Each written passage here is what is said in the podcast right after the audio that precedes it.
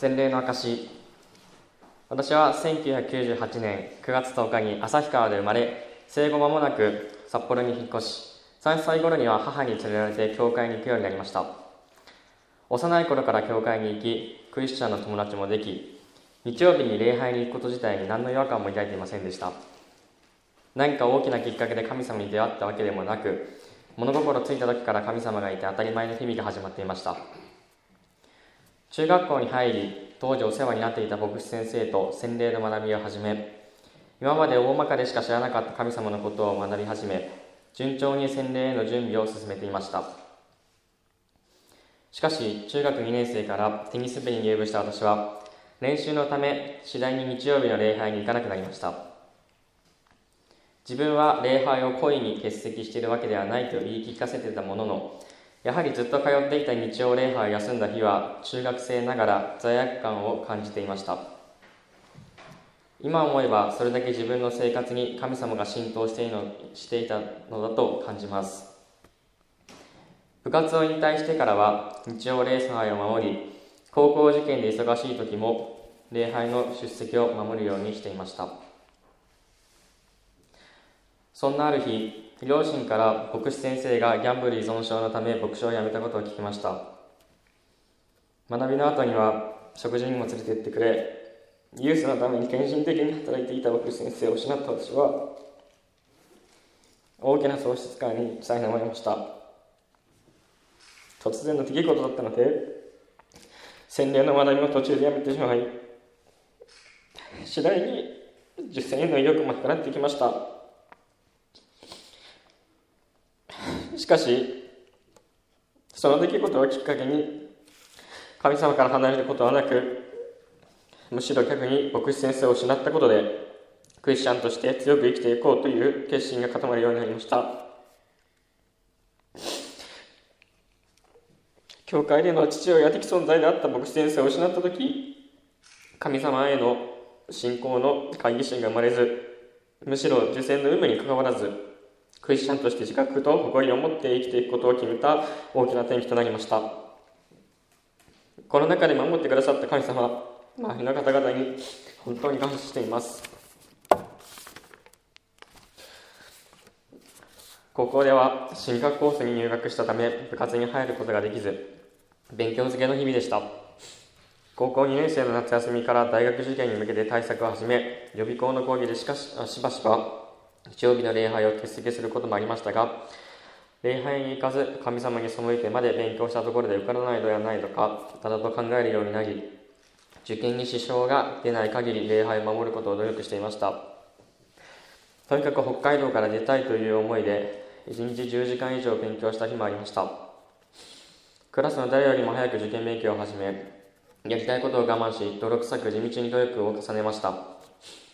しかし第一志望校に落ち不甲斐ない結果となりました。心のどこかで努力の過程を神様が見ていてくれているから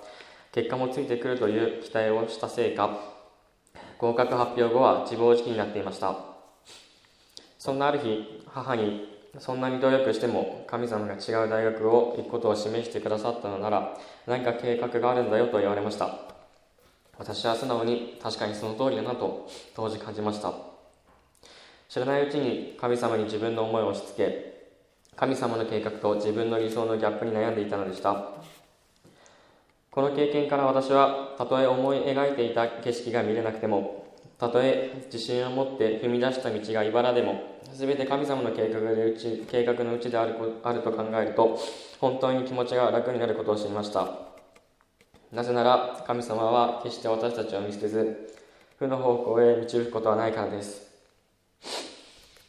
もちろん我々が知り得ない文字通り神のみぞ知る計画ですが確固たる信仰を持っている限り自分に用意された状況や環境で活躍する勇気が与えられると感じます。次に罪の許しについてお話ししたいと思います。物心ついた頃から教会に通っていた私は幼い頃に罪の許しを求める祈りを神様にすることがありました。小学校で友達を泣かせてしまった時先生に立てついて校長先生にまで呼び出された時神様ごめんなさいごめんなさいと泣きながら祈ったこともありました。幼い頃は罪を隠すことに罪悪感を感じ純粋な心で神様と向き合っていた記憶があります。それと同時に神様が許してくださったように他人を許すことも覚えるように覚え守るようになりました。恩をあだで返されても理不尽なことや不快な思いをさせられても神様が私の罪を許してくださったように憎しみや怒りで返すのではなく愛を持って他人を許すこと。今ここで自分が他人に手を加えなくても神様の目には全てが明らかでそれを信じ全て委ねること。私はそれらを心から信じています。また万物を作られた神でありながらイエス様が人としてこの地上に来られ十字架によって私たちの罪を背負って死んでくださったことそれにより私たちの罪が許され清められていることを私は信じます。これほどの神様の寛大なる愛を知った以上この確信は揺らぐことがないでしょう。最後に私は正直なところ証を書くことに戸惑いを持っていました。私は小さい頃から教会に行っていたので多くの人の証を聞いてきましたがそれらのほとんどが人生において何らかの大きな壁にぶつかり神様と共にそれを超えて信仰を強めクリスチャンとして歩む決意をするというものでした。幼い頃からそのような証を聞いていた私は勝手に何か強いエピソードがないと証は書けないのではないかと思い込んでいました。しかし実際に証を書き始めたところある一つのことに気づかされました。それは信仰は神様との一対一の関係の中で神様への信頼であるということです。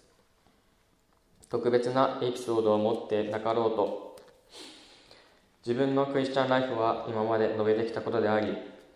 それは自分以上に神様が知っていてくださるのです。日常の些細なところに神様の恵みを感じ感謝しそれをできる限り他の人に分かち合っていくことを覚えこれからも神様のもとへ働き力強く歩む人間になりたいです。